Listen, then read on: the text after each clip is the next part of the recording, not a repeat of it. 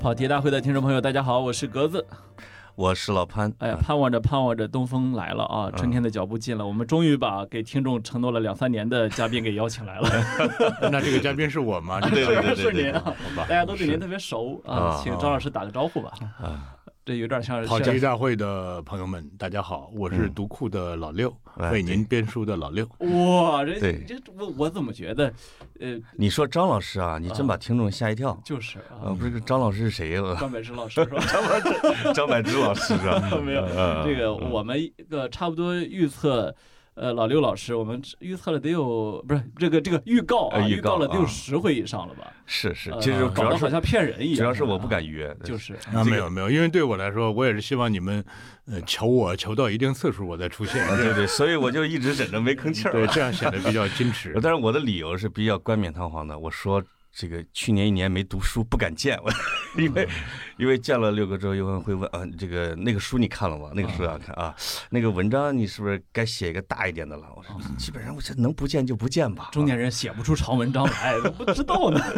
那我们不关心，我们现在关心的就是你买没买我们的 书，哎呀，我是不是我刚才在独库楼定下库下的？单了二零二一年读库，这才敢上来的，哦啊要不然这哪敢上来啊、呃，我是刚才一看读库书架，我说哎，这书我都有都有，就赶来了啊。对对对对啊对，嗯是这个。其实我我们来读库啊，今天想跟大家聊的，真不是做书的事儿啊，我们想聊的是一个跟做书啊稍微有点关系的事儿啊，育儿。对 对这个对，可能可能六哥聊书啊，聊时间太长了，呃就是换换脑筋吧。我们担心他说我们插不上话，啊我，们要聊一个就是我们觉得他说不了的内容啊。我们也希望就是叫除了读库什么都 聊，啊对，哎除了读书什么都 聊。哎 真的就是是啊就是啊。这个也是，其实其实那时候跟小青聊的时候，也就不想聊美食，要换一个。嗯你说但不他过哎别他的兴趣确实有点狭窄，嗯， 不如不如咱嗯们，你说聊育儿吧，儿子那么大了啊，啊，嗯但他那个陈小青老师也是，就是他就像咱俩聊足球，聊啥都能聊回足球来。哎对嗯你聊个啥他都哎，你山东的，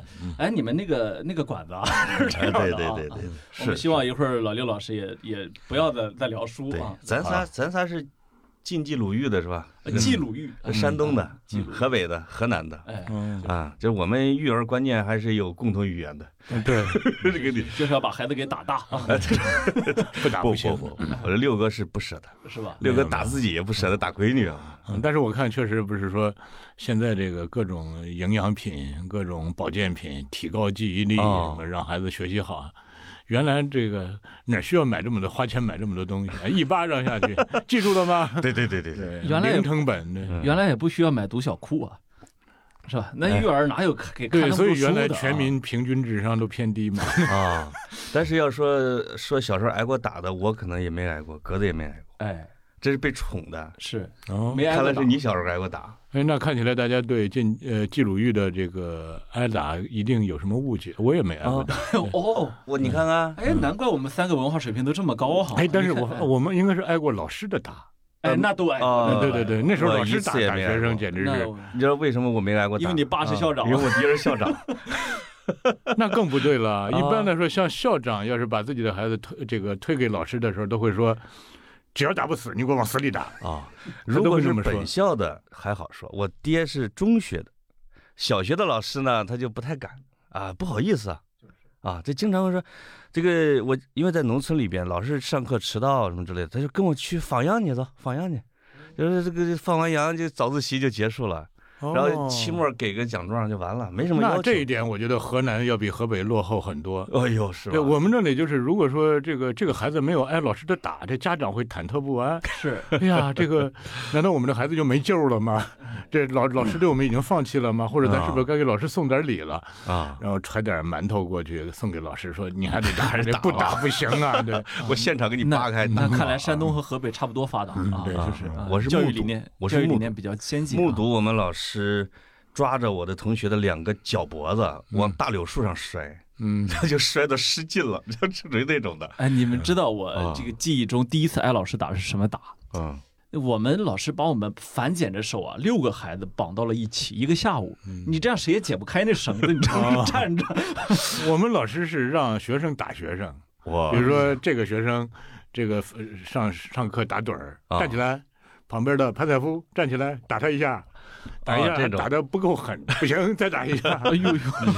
这这你们昨天看没看一个帖子？这鹤壁中学，就也是你们河我们南那的儿的，啊。我们濮阳鹤隔壁啊，呃，鹤壁鹤壁中学，他就是发在公众号发了一个啊，某某月某日至某月某日违纪情况通报哎啊里面啊，一班点名道姓的啊，嗯，前五分钟学习不在状态啊。另外一个学生啊，头发像窗帘儿一样长，让人看不出他在睡觉还是学习啊。在在下哦在下面这一个鹤壁已经提前进入这个 AI 这个 AI 全民监控时真代是了，识别了，我觉得那个是识说别了嗯认真抠了五分钟的手指头啊，他真的是看监控做的，我这个觉得帖子啊嗯一两个小时十万加，然 后然后这个号就没了嗯啊。他他比较教育系统比较呃这谨慎真的这叫令人发中指。啊对， 昨天不能我我们公司老板也是也是原来一个记者女的，就给我看，就是也是受这个启发，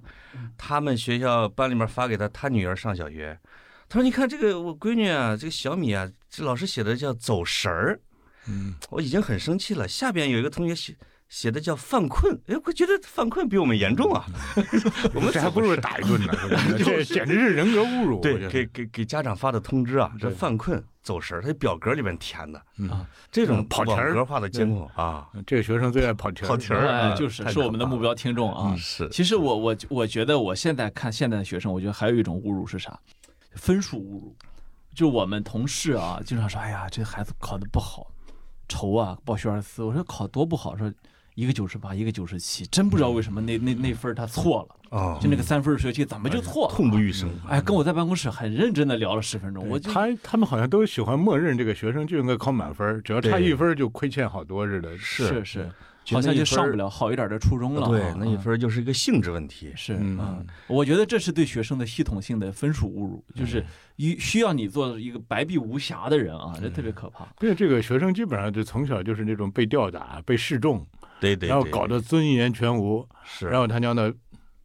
没遍事儿体鳞伤的。没事儿没事对吧我们我们这个来都到不这个社会上，对吧嗯没错，嗯嗯。那六哥，你的闺女呃现在幼儿园是吧？得中对啊班了嘛？呃小班儿上次见她的时候还这个，我记得那是吃饭的时候还啊，他会走路了，对啊，对，她刚会走路哈，嗯对那是一年多两年以前了，得对对啊对，，那中挺间隔了一年的疫情，是啊， 所以肯定不可能在一年 一哦没年之啊内发生的。对对对对，是一年前的，一年前的。嗯，她这怎么样？幼儿园你那他挺操开心心的吗？？啊，他都非常喜欢。成绩怎么样啊？就是你那么宠她，她到幼儿园她不得兄弟，犯 你这没没孩子吧？ 幼儿园就问成绩， 我不觉得这是北京 吗？呃呃，幼儿园这个认字量好像是有要求，嗯、也没有。其实你看，国外不是有立法吗？就是嗯幼儿园期间，如果你要教学生认字，这是犯法的。哦，呃，咱们国内其实也在这方面没有硬性的要求，嗯，嗯，看好多家长会自己呃加现在压比原来应该说人性多了。对哦。但是你对姑娘这么教，她在幼儿园呢会很听话吗？呃，我没有教他。呃，不是教是娇指娇的惯啊，宠溺，啊，对啊，我这我我也是这样，丑我觉得没有没有没有太教这的，河南话叫搅搅了很呐嗯， 可搅啊，嗯并且小孩他呃，他不是说你非得宠着他，嗯，他才喜欢你，他才开心，对对吧？你看很多小孩儿，尤其是那个小小孩儿见到大小孩儿，哎呦，那个贱不啰嗦的那个样子， 那大小孩儿对小小小孩儿永远是爱答不理的，滚啊开，对吧？离远点 儿，嗯那小孩儿还得欺这个这个巴巴的往上凑，对，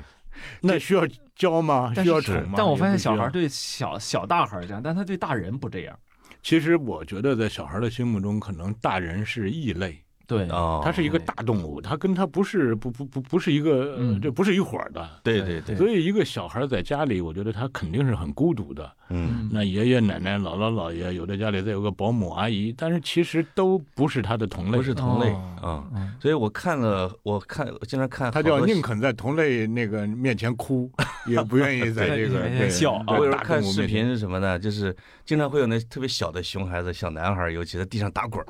爷爷奶奶、爸爸妈妈谁也搞不定他。嗯这个时候只要姐姐进来了，嗯，咣当立马站起来力争，还得哦姐说你给我起来，嘣儿直接就弹起来了。嗯是啊是是啊，权威最高的肯定是挺所以同我类觉的得这这那叫用小孩来治理小孩儿，比啊大人治理小孩儿要管用呢。哎，呃，用不是小孩治理小孩是南方周末报道那个什么最有名儿的那个，一个班子班级里边这哥们儿控制着整个班级的孩子，每天要交保护费。嗯，要不然我就向老师举报你，哦让老师给你打不及格。哦，结果他自己攒了好多钱，最后那个嗯报道说像是一个小社会一样的，哦，他天然会进行这种小邪恶统治。是对是是，啊其实我觉得这就是可能很多时候小孩儿，呃，大人没有教给小孩面临面对这种情况怎么办，对是吧？那大人可能想象中小孩是一个很纯洁的社会，是是吧？最多就是你推我一下，我搿你一下，他没想到，其实也是个动物世对界，，所以他，呃，我觉得是我们大人在这方面是缺就缺失的，所以对导致他呃这这个这个罪恶持续了这么长时间。是嗯，就是现在就是两端，一种是这种，就是大人忽略不了的地方呢，它又发生这种部落式的啊，就是自生自灭的；还有一种就刚才说的那个这个表格化，就是孩子没有一点秘密，这当然不会有什么事儿。但这个孩子已经就透明人儿了，基本上。有时候我跟我闺女现在交流的时候，我就后悔我小时候对她的方式就是不够，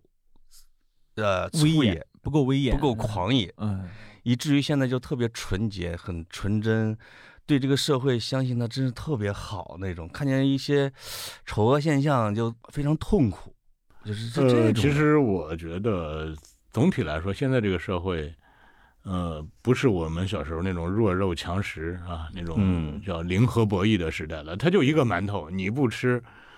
或者别的小孩吃了你就没有了。现在应该不是那个时代了，嗯应该说物质生活比较富足的时候，人与人之间我就不用搞得那么你死我活的。所以我嗯 我喜欢这个小孩就是更傻一点儿嗯，我觉得你看，就跟《红楼梦》里一样，所有的贵族都傻。 那王夫人对吧？她就是对她，因为她犯不着跟你动心眼儿，嗯对吧？她从小她就是生活在一个非常这个安全、非常富足的环境里头。那那谁聪明啊？谁伶俐啊？那都是袭人这种、晴雯这种，对，叫什么大家闺秀，没有几个那么那么精明的。嗯，所以我觉得我们的小孩儿，虽然他不是富贵人家的孩子，但是我们先让他具备富贵人家的做 派，就是你先傻起来再说。 啊，我觉得一个发达社会特别明显的标志就是人看着单纯挺多的，就是过去因为太穷了嘛，是吧？人一穷就粗野，这个是很很正常的。其我觉实得比人一聪，呃，比人一穷就粗野更可怕的是比人这个人一穷就特别的鸡贼，啊、嗯，就是特别会算计，嗯，这这个特别特别可悲呢。对。那现在我这个相信一个小孩单纯一点儿、纯洁一点儿、傻一点儿、憨厚一点儿，他应该比那种鸡贼的小孩以后在社会上应该要我更相信好他的要道更路会好更坦，会更坦荡一嗯些。没错没错，至少他活得没那么累呀、是对吧？也他吃点呃是，亏又怎么了？反他正亏爹得妈起。反正都给留两两套房子呢，不上班也行。我们家亏 得起， 哎呦，真没想到被被哎凡尔赛了一脸啊 不！ 是老六这个是啊，真是是对闺女的办法哎啊。其实叫我我过去我一叫直富也养是这个闺观女点啊，因为我就是骄骄纵骄纵嗯啊。但妈妈严格，一般都是这样的，嗯负责娇宠十八年，那突然间就觉得这不这不是要去英国上学了什么之类的，才发现没有一个人出过北京，嗯 嗯没有一个人坐过飞机或者什么之类的，你突然间发，哎呀，我天，忐忑，天呐，要出远门了，竟然。好在有疫情，还能再多跟一年。嗯，你会觉得明年他怎么办啊？当然，可能潜台词是老爸我怎么办呀？啊，就是你都走了 这种啊。啊。但是对呃闺，女可能我要还求是不相太信这个小动物的野外求生能力吧，它比你对强。那倒是，那是那是，嗯，你是当舅舅叔叔的是吧？呃，我我们家有四个下一代小朋友，其实他的育儿经验啊，哎比咱俩还是比较丰富，还是比较比咱们丰丰富富 啊。。我今儿中午还在跟我朋那友，他看到的都是天使的那一方面，那那搁我我也乐意，对 吧？你看所有的到别人家里去做客的那些客人，看到那个家里的小孩儿啊，啊真可爱，真那但就但看他是得但待多长时但间了。嗯是我外甥跟我相处了超过一年，嗯就。是朝夕相处，嗯因为他今年十四，那一个天使要暴露魔鬼本色的得需要平多均长时时间嗯长是一年零一 个月，他这嗯他现在十四岁嘛，我大学的时候的寒暑假都给了他啊，一起跟他玩儿，我就看这个小朋友这么长大起来，嗯然后呃，你现我我实际的这种感觉是，十几年过去之后，你很难想象当初他是那么个孩子，因为我们在农村啊，其实也嗯养很多动物，啊，那个动物变化特别大啊，你都能看出来。可是这个人的变化比动物可大太多了，我都想象不到。我现在需要去跟他聊他的这个他的谈恋爱的对象，我们分析这姑娘啊，我他跟我聊《冰与火之歌》啊，我们俩聊《红楼梦》，然后就是。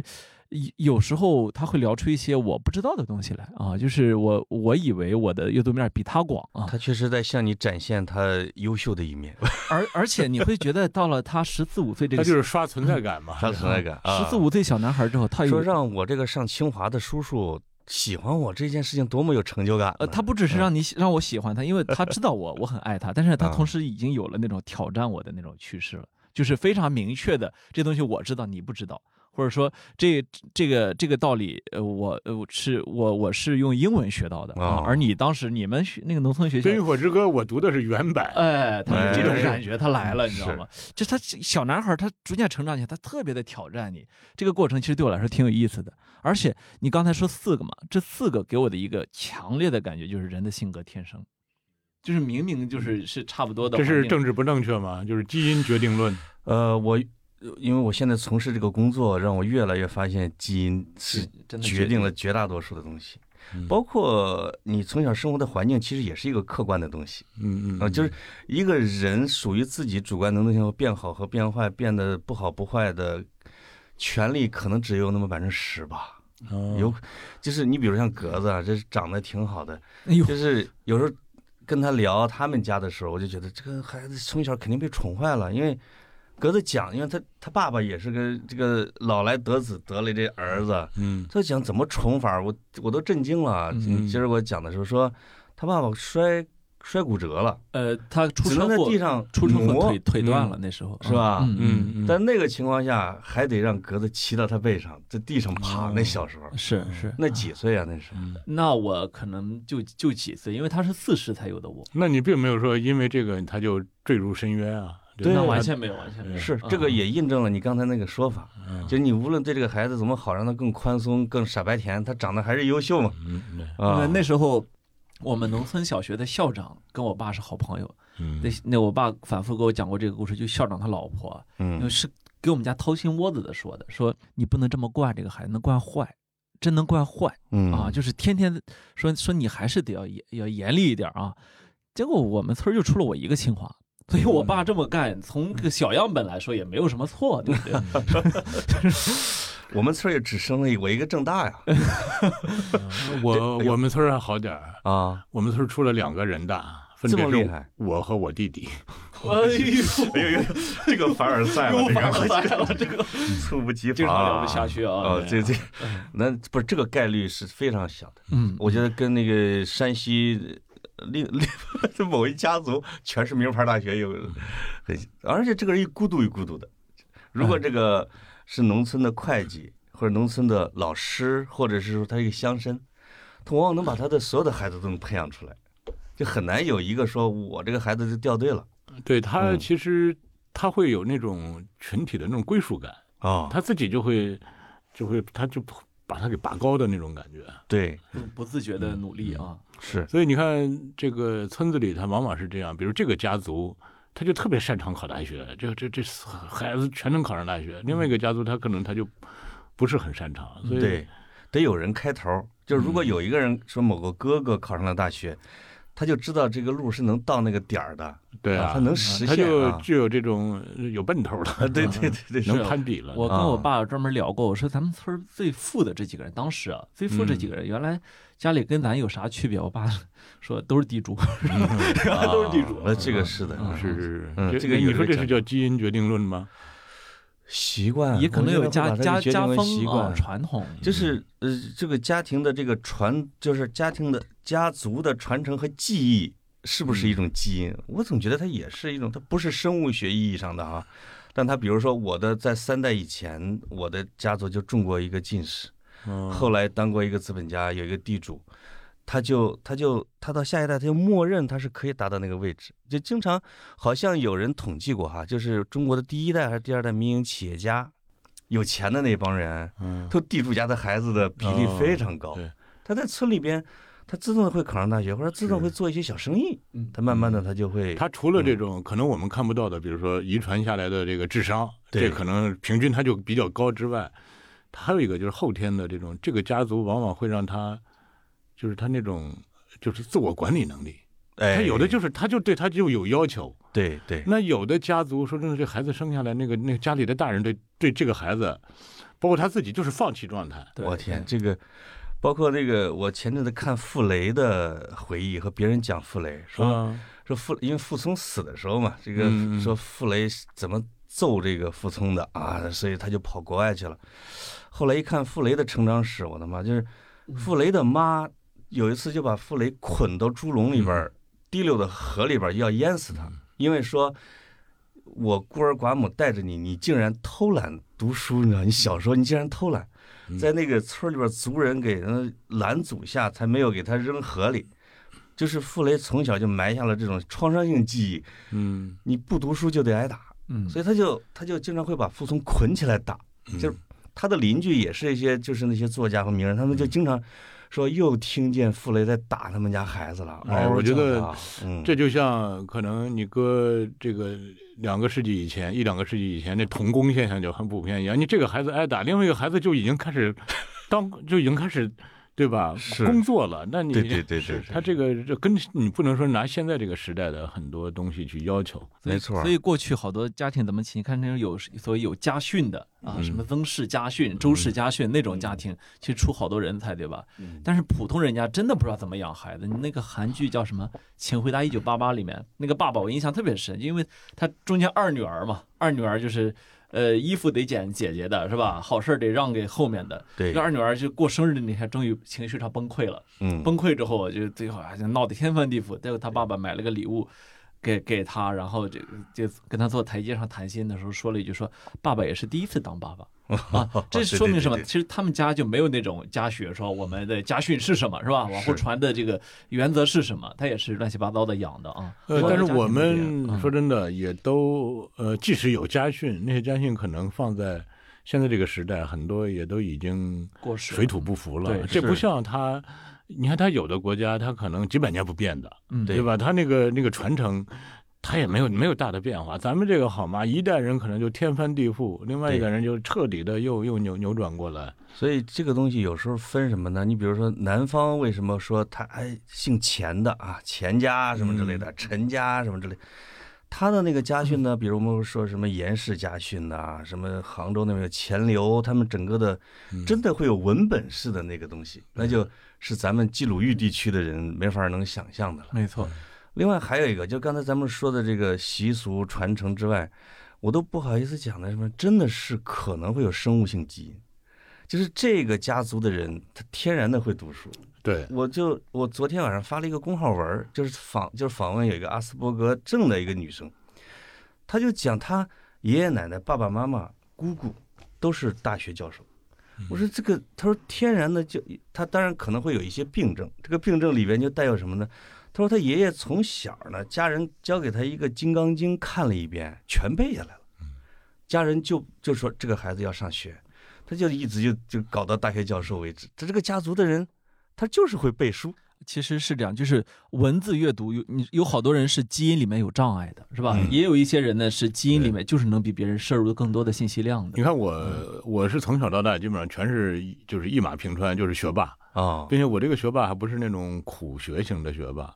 就最是。最烦人的就是对你但是跟呢格子这种的啊。但是说真的，我啊后来我能听，并且我跟那个学渣们都相处的特别好。我也啊是啊，但是我就我是学渣啊嗯我是发现什么呢？就是他有的人就就是或者他生下来这个他这个模型，他就适合天衣无缝的对接应试教育。啊，那有的人他就他就他就死活就就就就就真就不对行不上，他就你这个是没办法他的。首先都在课堂上坐不住，嗯是吧？这个东西真的没法学了。是啊，但是你嗯说那些人他在另外一方面有特长吗？他是有的，但是呢，可能我们的教育给的人的这个出路径就太过单一，嗯对他，就只有这一种选择，你就只能是在应试教育里努力考高分儿。你们要感谢这个时代啊，嗯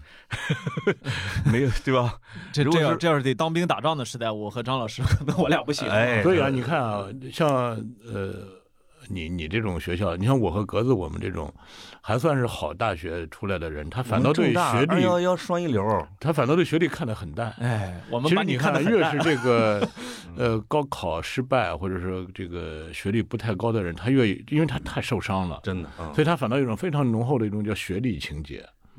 哎呦，他这一辈子都在追这个学历，一辈子都会貌似看得很淡，但是他你所以有很多官员啊，到到四五十之后还弄了个博士、博士后的，对啊，往往都是农技校啊，啊什么商专毕业的啊，是是是，但是那其实他不知道，可能你像我们这个年龄，当年的能上中专、啊，能上技校的，那简直是因为他就相当于他中已考经的是时很优候，秀的了，中考的时候是最优秀的一帮人对才能考这个中专，因为一考上中专，你就能吃商品粮国家了，干部对啊，你就提前能好几年，对，嗯你就能转非了。嗯，那时候好吗？那真的是分儿最好的、最最高分的学生都去先上中专啊。嗯我初三的时候，我分数是够了中专。我爹呢，因为我下边还有弟弟妹妹，我爹说：“这个你去上中专吧，你早早点回来，我给对你啊找一早点个挣钱啊小学老师。哎嗯，这个我说不行，这个他说比你学习好的前面那五个都上的中专， 对对对，我是不想早早的就业。我说哎呀，想上高中，想上高中，我觉得就是那人就家不管还你小了，啊你自己去去上吧，就是这嗯就觉得恨恨铁不成钢是吧？嗯呃，咱们那个，咱们这代人还有一个好处，就是那会儿可能爸妈他们懂得也少，所以他对你没有那么，他不那么替你做主。对，哎呦，现在这个简直是，哎呦，他你什么专业？对，方原来向我们都小想区一啊个孩子，孩子他爸爸妈妈就是这小孩考大学，哎呦，那个他爸妈就研究那个报志愿，啊，我估计他们都能写出一个博士论文来。哎呀，那个对资料翻我翻对对的翻烂了都。我的天，哎，这这个问题也是我比较困惑的，就是因为我我还没养过孩子啊，啊所以我我其实一直非常困惑这个事儿，就是今天的亲子关系这么近，就是几乎每时每刻醒着的时候都在接触啊，都嗯跟这个孩子是有关系，不像过去我们可能比如说我我记得我上高中的时候有一有一次跟家里吵架啊，三个月三个月没跟家里有任何的联系啊，嗯就是这样的。那么我在想。就今天，那我过去肯定那是不对的啊！你三个月没有联系那是不对的，但今天这样好吗？就是这么紧密的亲子关系，呃，我个人认为不好，为什么呢？因为这种亲子关系，它称之为叫强关系。对对吧？所谓强关系就是你摆脱不，你一辈子都摆脱不了。你再烦你爸妈，你三个月不见，你有本事四个月不见，有本事半年不见，你你反正就还是会回去啊。你即使不见，他也你的这个血缘关系也是不可更改的。是，嗯是，所以呢，这种强关系下呢，他很多东西就是天生拥有，对吧？就是我爸妈必须得对我好，对，嗯他必须得让我吃饱饭，让我这个温饱无忧，甚至我犯什么错儿他都能原谅，呃，这有反正什么事儿他都能给我兜底儿。但是这种强关系相处的时间长了之后呢，这个小孩一旦走向社会，因为他走向社会迅速从强关系就转成弱关系，你的同事、你的同学、嗯你的上司，没有一个人在欠你对，这种呃就是在为你兜底儿的，也没有一个人说好你在干什么我都能原谅你，你干好干坏你都能吃饱，嗯，我把最好的东西都给你，他没有再也不会有这种独受的那种恩宠了。所以，对从强关系到弱关系的转换，对于很多小孩来说都是猝不及防的，并且都是手足无措的。所以这也进导入致社会现之后在不适应。啊很多小孩这个哎呀这个心理失衡啊，对，那还不如早点让小孩经历这种弱关系。还有就是这个，嗯现在我看好多，比如说我们同事啊，一下班儿都早早下班儿，我说你干嘛去？他说回家辅导孩子写作业。 我说这个作业不是他的事儿嘛，是吧？对吧？我我首先我小时候不写作业，这一够奇葩的啊。我说即便是今天都得写作业，你也不用你来参与，说不行，必须参与。嗯，而且一边辅导作业，说那个就是一个要吃速效救心丸的一个过程啊。这个我我我一直对这个事儿呢，我就不知道我们那种对还是这种对，直到有一天我遇到了那个谁，回龙观医院的院长。嗯，回龙观医院是北京很出名的精神卫生对对对，的这 么一个医院啊。啊，那个院长跟我说，他说他从业三十多年，他他说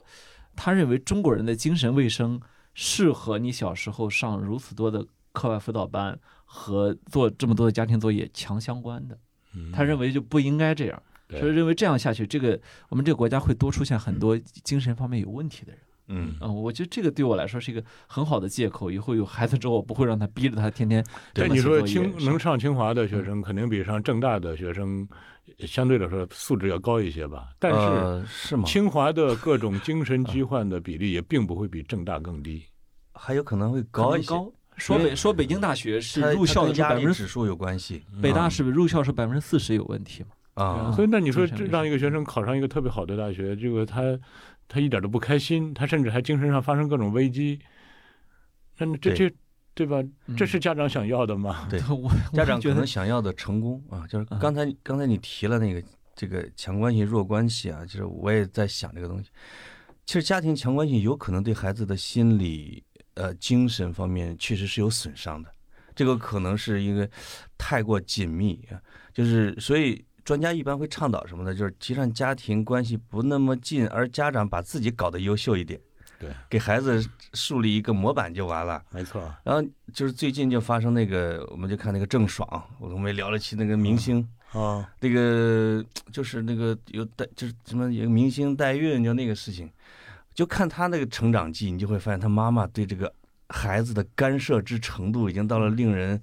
不能想象的地步。可能咱们很多爸妈都是这啊样，都就是是这样自己的生活一团糟。啊，对自己的事儿一点都处理都都处理不好，然后又要对孩子这个指手画脚，希望就孩子替他实现梦想。对对对对，这个独生子女一代尤其是这样，让就自以己独变苗嘛优秀，其实嗯才是健康的。这个父母什么都是让让孩子变优秀啊，就是恨不得我催熟。那个孩子就是十岁啊，十一岁，直接就从东北给弄到成都，一个人去上艺校，这就完蛋。这个这个肯这个孩子啊，就是亲情关系肯定也断了。然后你给他每天施加的这种功利目标，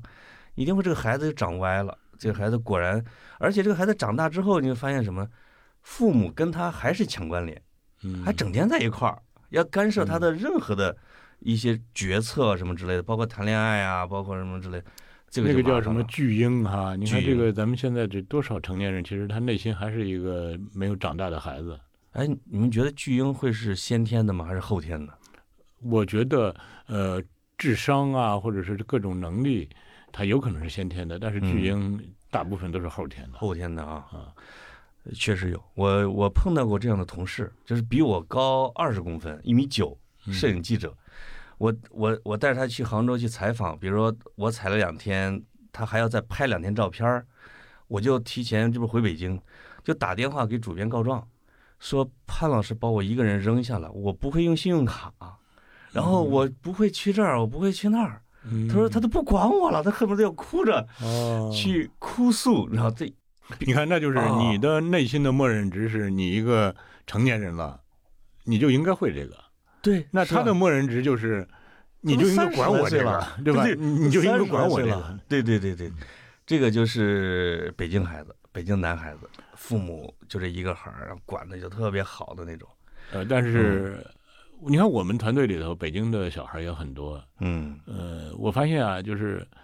呃，这个就称之为叫本城孩子，啊，对？吧？因为对，呃，你像咱们这种记鲁豫的，从小基本上爸妈都认为你要有出息你就考出去，对，你就别回来。对，但是北京小孩儿他小部分是出国，对嗯你要有出息你就出国，对，大部分孩子都是就在这个有城市出里息头你消别化出了，北京啊！对吧？从海都在淀这个去城朝市里阳消化了 对对对对对对，啊！你说你没考上清华，你考上了正大，哦，对吧？那肯定是很失败的，对一个北京小孩来说。是，所以呢，我经常会问我们这北京的同事，我说你最长离开你爸妈的时间是多长？啊，有的没有超过一个月，从小到大就啊，对对，就像有的都三十多岁了。哦，这个有的，你看这个，我们原来我还见过一个小女孩儿，她也应该有二十二十多岁了，她爸妈从来没有允许她晚上十点之后回家，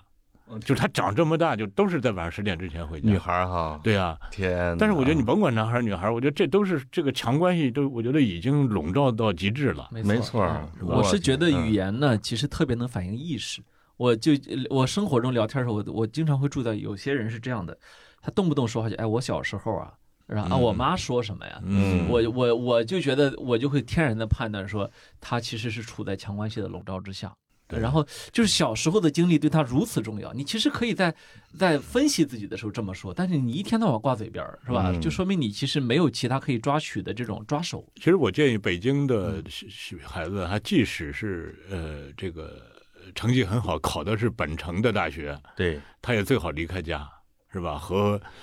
呃，同龄人住在一个宿舍里没，错为这个我多用了一你一个牙膏，你什么晚上打火打打开水的时候不帮我拎一壶，对对，为这个对吵，架，对为这个闹别扭都好对。他他至少他知道一个人走向社会会面临什么样对的问题。对对对，那什么事儿跟爸妈那多好商量啊！但是问题是，你这一辈子是吧？是你总有要遇到这个不好商量的事有儿。有时候儿我我就是小时候上学发现一个现象什么呢？就在家里边儿比较娇惯的孩子啊，在学校里边儿受欺负，哦，真的就是他首先他兜里钱多啊，这个嗯爸妈会给他好多零钱，经常会被坏孩子逮着就给你把钱给我拿出来，嗯这个孩子就成了取款机，而且哦他这个性格会被吓到啊，他就不敢告诉爸妈干啥去。 嗯天天要钱，然后去交给大哥啊，就那边的。另外一个，他不会社交，就是他嗯在家里边受宠的时候，对，他会去直接去给同学那儿就抓，就是我我要这个，或者说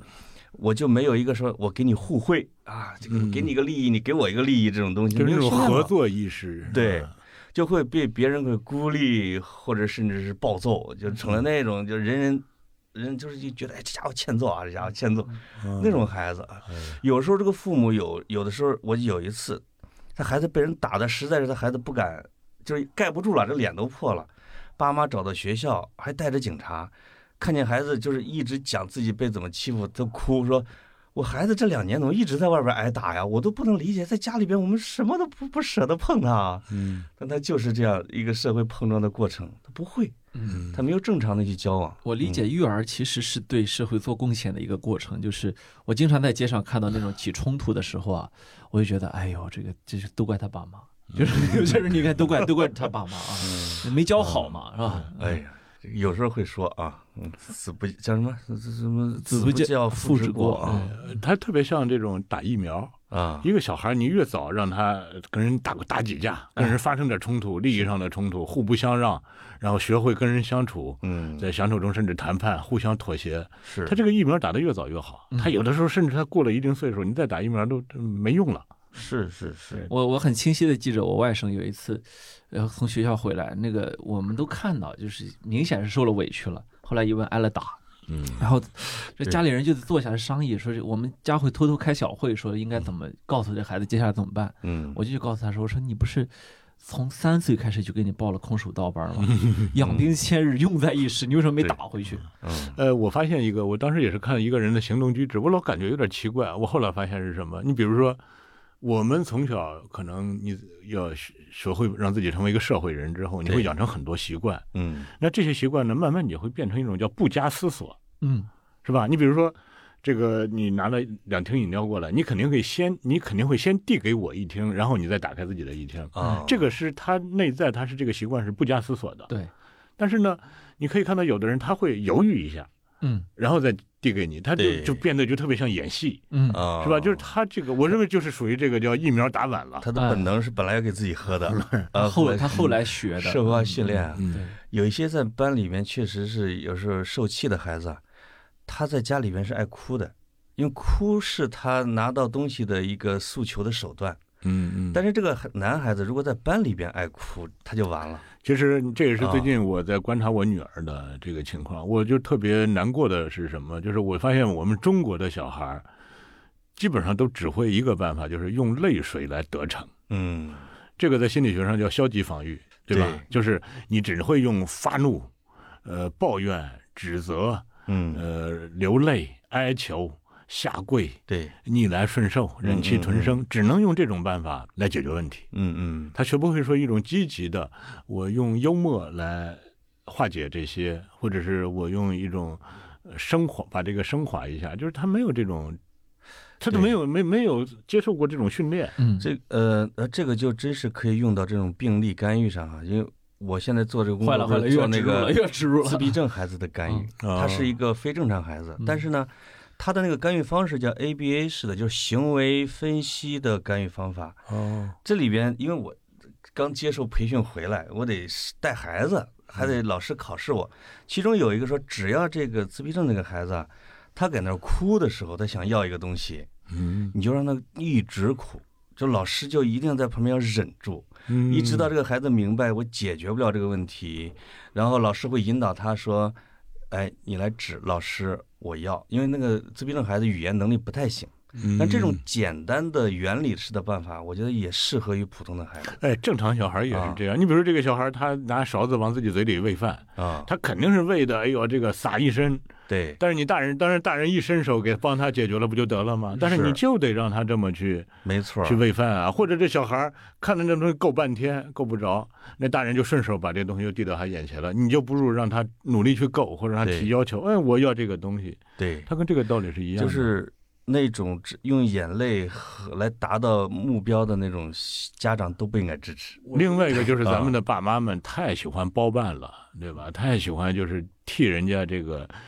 替人家干活，替人家做主，替人家拿主意呢。哎，对，这个这个案例还是可以举，就是刚才我说的那种，有一些家长带着自己孩子啊，他说去我们去机构或者去医院去诊断，说我们孩子是都说不正常，没有什么不正常，医生说他在家里边儿什么，在家里边儿什么都懂啊，哎，跟我们交流很顺畅，说说要牛奶我就递给他，什么什么，哦但是当医生就给他放了一个一盒牛奶，他就不会去跟这个医生去讲。他不能提出自己的要求，不能提出，而是他其实给他妈妈在一块儿、爸爸在一块儿，他的眼神儿还没扫到牛奶呢，对牛奶已经到这个这个手边了，对，所这以种他过就度是干并扰不是一个有效的沟通，不是有效沟通，不是互动，是社交，嗯，对这种的，是。这家长是喂养式哎的啊，，我刚呃，我前段时间也是参观了一个自闭症的一个公益的机构，嗯，他们教自闭症的小孩儿呃骑马，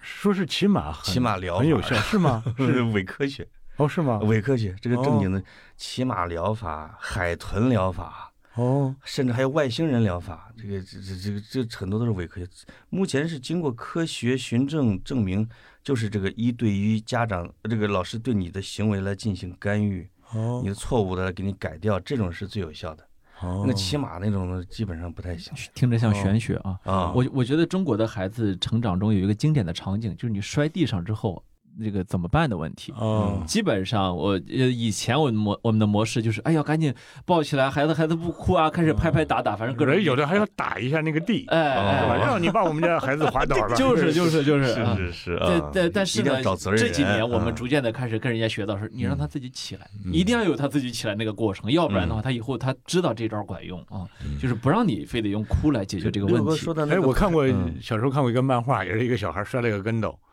然后爬起来就噔噔噔去找妈妈。然后这个屋没有，那个屋没有，楼上没有，楼下没有，花园里没有，找了半天，终于找到妈妈了，哇，哭 了。然后对倒地就哭啊那对种 的。你看这家庭够有钱的，还有花园啊。刚才你说的那个拍地那，嗯我也也想这个，这个其实家长就不对的教育方法，就是嗯一定是要把责任归到别人身上，这个对没错孩子形成的这种反射很吓人，啊是是是而且这时候你就是还有都特怪别别人，这叫什么？诿过于人。伪过于啊这个人。这是咱们的一种根深蒂固的一种思维习惯，那就什么事儿都是别人现在想想啊，就是我们有时候会讨伐说独生子女制度啊、政策啊，我们可能不一定说的是这个政策本身，而是它导致对这个家庭只有一个孩子没法形成有效社交的这样的一个后果。只要有俩孩子的，就刚才说的那很多的，他就不会出现，因为这哥俩就会呃、潘老师，我天不天认弄为，嘛我原来啊也认为这个、呃对一个教育失当的家庭来说，有俩孩子只会说是叫失败一对 儿，对，有一个孩子是失败如果一不个。管这俩孩子呢，呃，那那我觉得啊他、他是一个怎么说更积极有效的一种教育，呃嗯一种感染。如果没有的话，你我说真的，我们看那个电视节目里有很多那个家庭纠纷啊，哦，哎呦，就是亲兄弟姐妹，说真的，就为一床破被子，那个就这这这哦对一互不相让，打一辈子，那而那说且真的，还不如没有这兄弟最姐妹后呢都不养老，对吧？对啊一般都是这都不对啊养老，所以我不啊认为说是嗯这个孩子多了就好像呃就能长好一样。哦，你说的可能又又是另外一个，真是到丛林法则那个，嗯嗯，这孩子多了，很多的父母是我就喜欢其中一个，或者我就不待见其中一个，嗯就是我自己的家族里边的那种老奶奶啊，什么之类的，她她嗯也是，嗯，她就在我爷爷家住着的时候啊，我这老奶奶就把这碗啊、什么盘子啊，或者是馒头啊，她她塞怀里给最小的儿子去了。啊，哟，这个前面这几个嫂子那就气得要不行。嗯刚才你说的那几个孩子多的，嗯他往往是这厚此薄彼，或者他们认为这分配不均、不公平，嗯最后让我养你，你养我，这陷入了乱战。对，还有一个就是，呃，怎么说呢？就是咱们这种政治不正确，嗯，咱们至少现在还会呃有一句话要说之前会检讨一下，哎呀嗯，我这么说是不是政治不正确？对说真的，你看咱们很多长辈那种根深蒂固的习惯，那那都直直直接应该枪毙五分钟的那种很多 观念，哎呦，对是昨天有一那个个公然的嗯歧视。嗯，公然的这种对其他人的这种人格上的侮辱、人格上的否定啊，没错，这个啊那就是那太文多化和了教育嗯决定的嗯。昨天有一个新闻做的传播的特别大的是，有一个爷爷接四岁的孙女儿放学，过过过马，路啊哦，，怎么了哎他？爷爷一定要闯红灯，孙哦女孙女拦了哦两次，孙女给拦住了四岁拦的拦闺女两拽两回没拽住，他抱着他闺女就往前走，结果被车哎呦一下撞飞。了。那小孩呢？小小孩孩活着轻微伤，爷爷撞死了。我嗯 哎呦，那当时你下要面是这个评论啊，你怎么会笑呢？我这个，我就我我是苦笑啊，我是哎呀我就觉得这苦笑啊，因为下哎边呀评论网友也哦，是啊、那反正这个哦他确实，这种悲剧符合人的期待，就是你得吃这个亏，那这是个亏是吃是的太大了，嗯吃太大了是太大了，就是不过刚才说到这个这个养养几个孩子这个问题，因为我是在好几个孩子的家庭里面长大的啊。嗯呃，我我我我们这一代人里面，其实我这属于异类了啊，少数。我的感觉确实是，其实这会让育儿的过程凭空的增加几个难度值，嗯就是你跟兄弟姐妹相处的过程啊嗯，稍有不慎，那一个那一个点一过之后，很容易反目成仇对。就是很容易成为一个非常不和谐的家庭。嗯当然，如果一直保持和谐，就我我比较幸运，就是我我们都相处的很好，嗯，但是我其实心里面还是胆怯，就觉得说有，尤其越成年之后，因为你已经涉及到利益了，涉及到赡养老人了，涉及到家庭的资源分配，你更发现哦，那个矛盾点它是时时处处摆着的。我呢是从小就从小在姥姥家长大，然后呢啊上学很早就去上住宿学校，我对这种家庭生活体验的比较少，嗯所以呢，往往我可能内心反倒会比较理性的看待。我觉得家庭生活第一，其实它骨子里是经济关系，往往就是因为经济上的分配不公，然后再打着道义的旗号来做各种是各种争夺。是第二就是沟通问题。你别看一家人在一起锅碗瓢盆生活一辈子，说那有的有效的沟通一辈子都没有几句啊。没错，我吃了一回亏，这个就是我我现在想想，我得向我的。你发现这个家庭关系，当然本质上还是人品啊，人好可能会解决很多问题。另外，确实是沟通。我有一次就差点哎，咱们啊有自认为自己人品不好的人吗？ 那所有的人都 认为我啊，行得正，走得端对，对我就是一个好人。是嗯，这个是看客观评价啊，第三维度。但是我犯了一次很大的一次错误是什么呢？就是我家老爷子呢过十年啊，因为我我妹妹我都在外边，弟弟在老家，我们就默认了呢，就是哎，我们回去办了之后，把所有的份子钱都给我弟弟啊，就说，然后就是大家都不言不正自明嘛，就是以后其他人所有的事儿是你都去去去忙活去就行了。后来就参加一个别人的一个一个这样的一个丧事儿啊，什么，哎，我叔叔就问我，哎，这你你老二怎么没出钱啊？我去，我这开着车，这微信语音，我说老二你怎么回事？你不出钱啊？这个那钱当时给你就是让你随份子的，你说那我老二这个弟妹，我老二就找我讨伐了，说我说这个，我说说说你弟说你弟妹很不高兴，我说怎么了？他说知道，我说你这干嘛告诉他？他说没有，他我一按语音，他在旁边听着呢。说你哥哥怎么能说咱们那么自私呢？是不是？但实际上钱好像已经给了，属于这种的。我最后就自己打脸了，我说大哥我错了，我 说哎大哥这大哥这我错了啊！你看他事实判断和价值判断，是啊，对是吧？啊你就直接说这个份子钱你给没给就得了，你千万别上升到我你这个人就是一个自私的人，对对吧？是这我就是当时价就把价值判断和事实判断混为一体，你就觉得嗯老二是我弟嘛，对吧？但是你想想啊，咱们这个家庭成员之间的沟通，往往都是这样，嗯动辄上升到人品高度。对对对，你这一辈子就甭想好 了，对吧？你不就是一个这样的人吗？哎这一句话哎啊你就是出来这就种没有人有效沟通了 啊。本来是就事论事的，我最后就直接就祖宗八辈儿全整上了。是啊你从小就抢我东西吃，我发现现在网友吵架也差不多这个逻辑。呃你看我这个啊上当编辑，肯定书里头会有错。嗯，我们有的我有的时候收到这种邮件，就是这个作者呃读者指出一个错，前头指完错，后头这么这么简单的事都看不干不出，都看不出来，以后别当编辑了。咔，他这两句话出来之后，一下让你觉得哎呦，你还是别给我指这，就是本来啊，对本来还以子之师，还还你感可谢能人家刚看到这个，个意见的时候，内心还挺对惭啊愧的啊。所以说啊就是这个人就喜往往最喜欢过后半截的那个嘴瘾，哎，对对是吧？就导致这个彼此之间的这种伤害烈度非常我。我大们。节目每一期下面都会有那么至少一两条，是说着说着问题直接开始攻击主播的哦，啊。嗯，这是个我看上一期攻击了老潘， 没攻击我。 对，这个就感觉好像是什么？就我们从小所有人默认的受的一种哲学训练，从现象到本质。呃，叫说最狠的话，是 吧哎，最毒的打。对我最所以很好的从也啊现象到本质，就是你第一句话说现象，你要第二要总结规律，嗯说你这顿饭吃的不好，说你这一辈子饭就没吃好。这个是我一直觉得我们中呃我们国家很多人的这个就所谓的公共表达时候分不清事实和观点嘛，是吧？。对嗯结果呢，其实这个东西是从家里开始的啊，对它不光是在学校里面，你没有完成这个很好的教育。再一个，啊两口子百分之八十的矛盾就来源于此。嗯，对，就是进行人格侮辱，对对对，是吧？你你一贯这样啊，对嗯本来可能就是你多吃了一口，他少吃了一口，然后马上就上升，你就是这么一个自私的人， 对。我就后悔就嫁了你了哎。呦，嗯我是小学认识你的时候，你都这样 了，这就没法翻身了啊！是是是嗯，我这，我哎，我觉得这个聊的还挺有意思的啊。啊，就是啊没 是上不是可以说再 见了？嗯，还还没呢，还没呢啊，说是还可以聊十块钱的，哦，是吗？嗯，还可以聊十个。其实我发现家里啊，一一就是有大孩子有小孩子那个那个成长过程啊，我观察我们家是几个小朋友啊，那个他确实是有一个像那个有一个现象叫印随。就是那个小天鹅和小鸭子出生的时候啊，它一出生之后，它会睁眼儿看到第一个东西，它会跟上走，嗯前面那个怎么走，它就怎么走啊。嗯所以小鸭子、小天鹅，你看都是排成一排走的啊。嗯我就看我们家这个最大的，因为十四，最小的才四岁，这中间隔了四个，这三四个孩子啊，对，这四个孩子你就发现他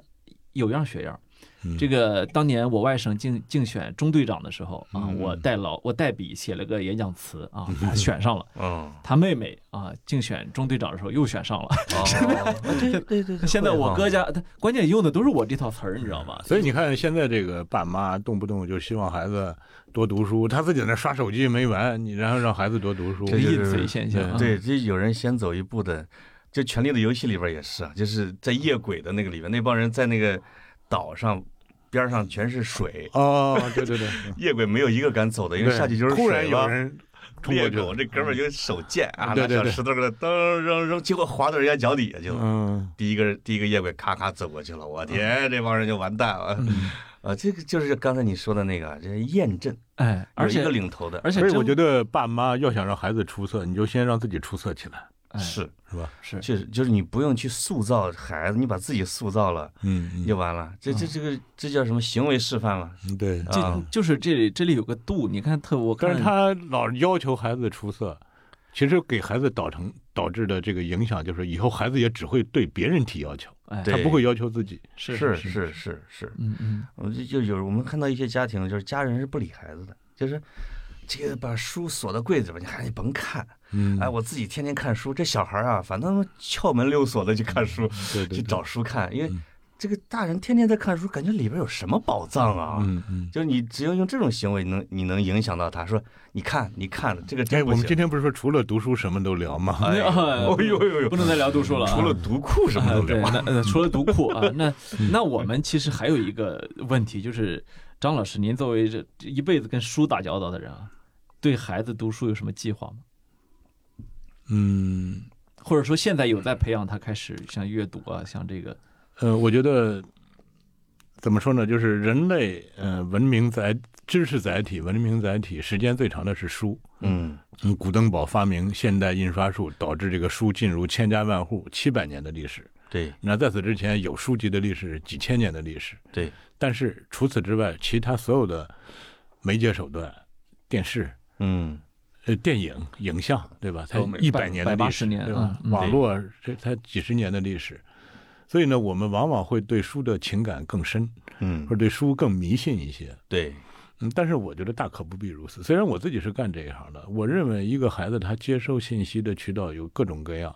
当然了，通过阅读来这个把这个自己的这个大脑中的认知得以固化，甚至得以拓展，这个目前来看它是呃刷网络、看视频不能取代的。但是这并不意味着一个孩子只有读书才是最好的。嗯，我看过有的家庭，简直就是爸妈一回到家里，手机呃不敢让孩子看到，他自己也不玩手机，他自己也很自觉，对，不让孩子上网，不让孩子看电视，不让孩子。嗯看手家里还机不买电视啊，经常的。问题是，孩子总会上街啊。嗯，那上街，他随便坐个地铁，那地铁里就全是屏幕啊。是，那并且一个孩子如果不会用手机，他在这个现在这个社会他不会读屏的话，他怎么在这个社会里头立足呢？对，是吧？所以我觉得不用那么视为洪水猛兽，视为读书是唯一正当的嗯一个、一个路径吧。呃，我觉得对很多年轻的爸妈，尤其是因为本科以上的爸妈现在特别多嘛，嗯他们可能还是在神圣化读书这件事情，就是好像觉得虽然说自己也未必能做到了啊，但是呢，好像觉得如果孩子能够去，所以现在有很多、嗯呃那呃读书，说真的，你读一本坏书，还不如看一个好的动画片呢。是是吧对是并且呢，嗯说真的，我们看啊，就是拍的最烂的片子，啊它的受众也比最好的一本书要宽广得多。嗯那是当然，你看，嗯，美国是六七十年代那个《芝麻街》，是吧？他当时是应这个童工同酬之后，大量的妇女开始参加工作了，那孩子就没人管了，所以他就芝麻街就承担了一定的教育的职能，或者叫家长这个教育的职能。很多小孩是看电视节目长大的，但目前来看，他肯定是有他的弊端。对，但是你得想，在那个时代，如果没有芝麻街，他可能会更更糟糕。嗯嗯嗯，他至少能把这孩子给约束的一个地方啊，就不会去野战你了。我觉得那种现在呢，有呃，现在的好处是选择可以很丰富，有很多话，爸妈嘴里说出来不一定管用，你可以让书来说，嗯让某个动画片来说，对或者是让跑题大会来告诉他这个道理。对对对，有的东西通过书传递是最好的手段，那就是书；有的通过网络，可能网络可能或者是视频，五秒钟的视频可能就抵看厚厚的一本书，那就是视频。嗯。没错。而且我们也不能忽视，真的并不是说阅读是对所有人最佳的一个方式，对吧？可能是我们这这过去的这些几代人的情感，有那有这个人类简史，。史不就说嘛，说你怎么判断一个东西未来的寿命有多长？那么它此前的寿命、此前的历史有多长，它未来的寿命都有多长？啊你听起来好像很有道理，尤其是干我们这一行的一听，哦，我们图书行业还有 七百年嗯出版行 业对吧？大众出版行业已经七百年了，我们也有七百年的历史，但是你想想有多少都已经消亡了。嗯这句话不一定成立啊。这话很容易被反驳，报纸行业就没有就一因百为多这句年， 话太感没有一性了两啊百年了，对对对嗯对对对，哎呀，这个是是嗯是，呃，有一个传言，不知道是不是谣言，说的是 Google 的两位创始人和 Facebook 的创始人，他们都给把孩子送到完全不能用电子设备的学校什么的。由此呢，开嗯始劝家长说不要让孩子接触电子设备等等，反正就是这个这个在一部分人群中是非常非常有市场啊的。这也不可能，这种对就跟说比尔盖茨拿起锤、 拿拿起 斧子把自己家里的电脑给劈烂了一样。他倒是每年会推荐一些书，哎但是那些书鸡汤励志书多一哎些。我是看但是说真的，就是嗯书和其他的这种呃知识载体，绝对不是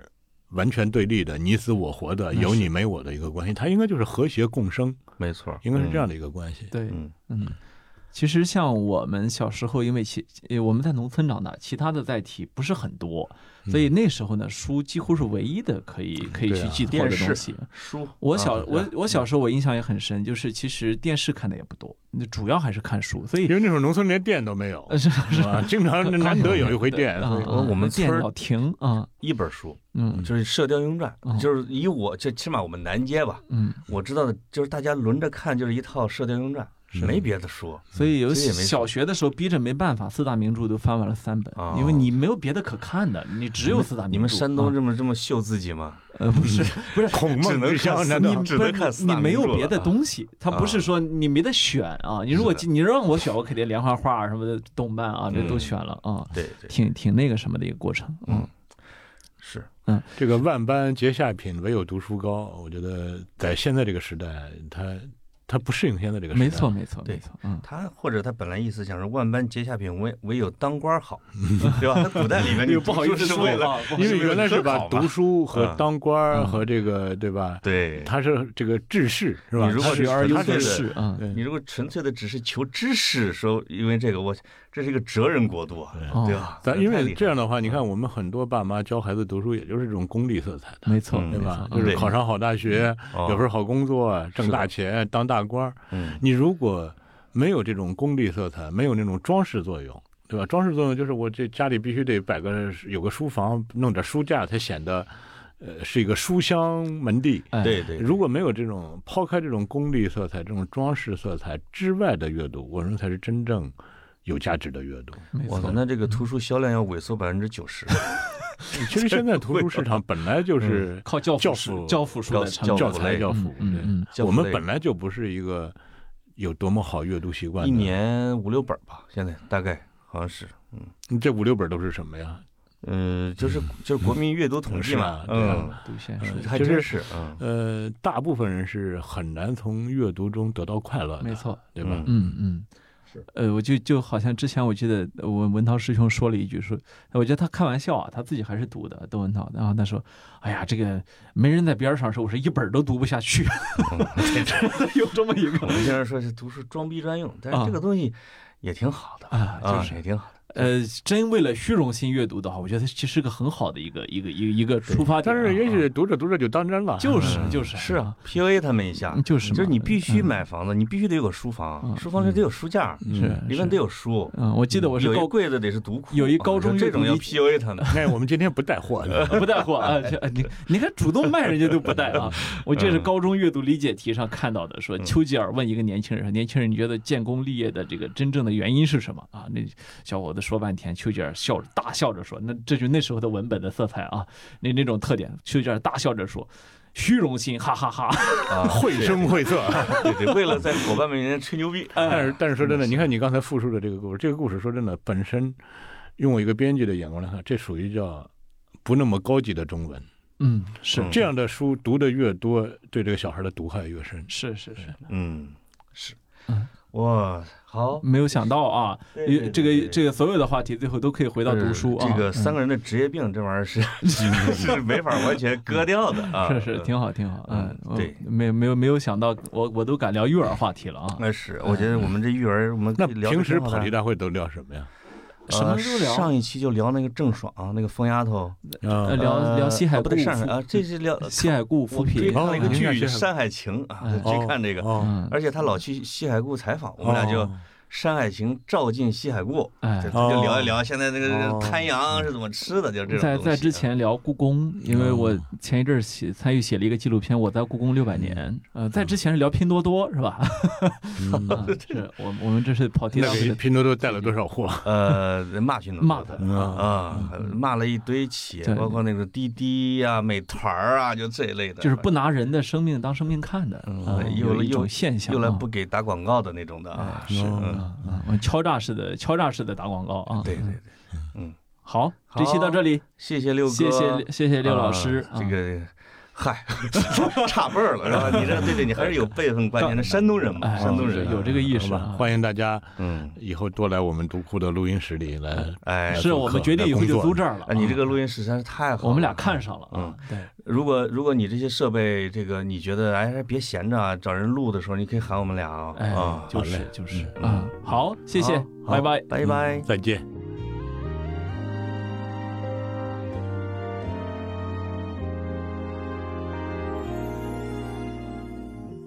내 곁에만 머물러요 떠나면 안 돼요 그리움 두고 먼 남은 길 그대 무지개를 찾아올 순 없어요 노을 진 창가에 앉아 멀리 떠가는 구름을 보며 찾고 싶은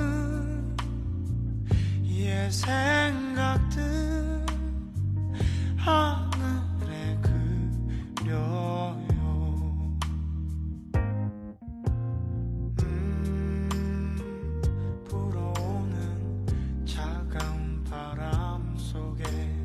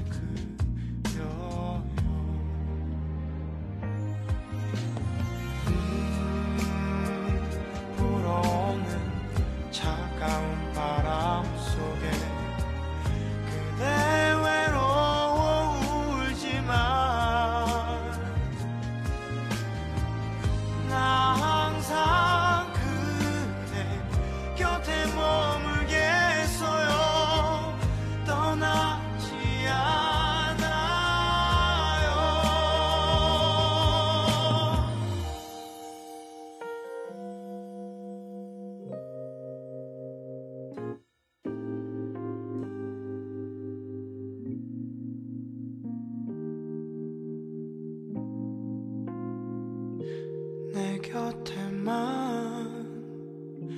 머물러요 떠나면 안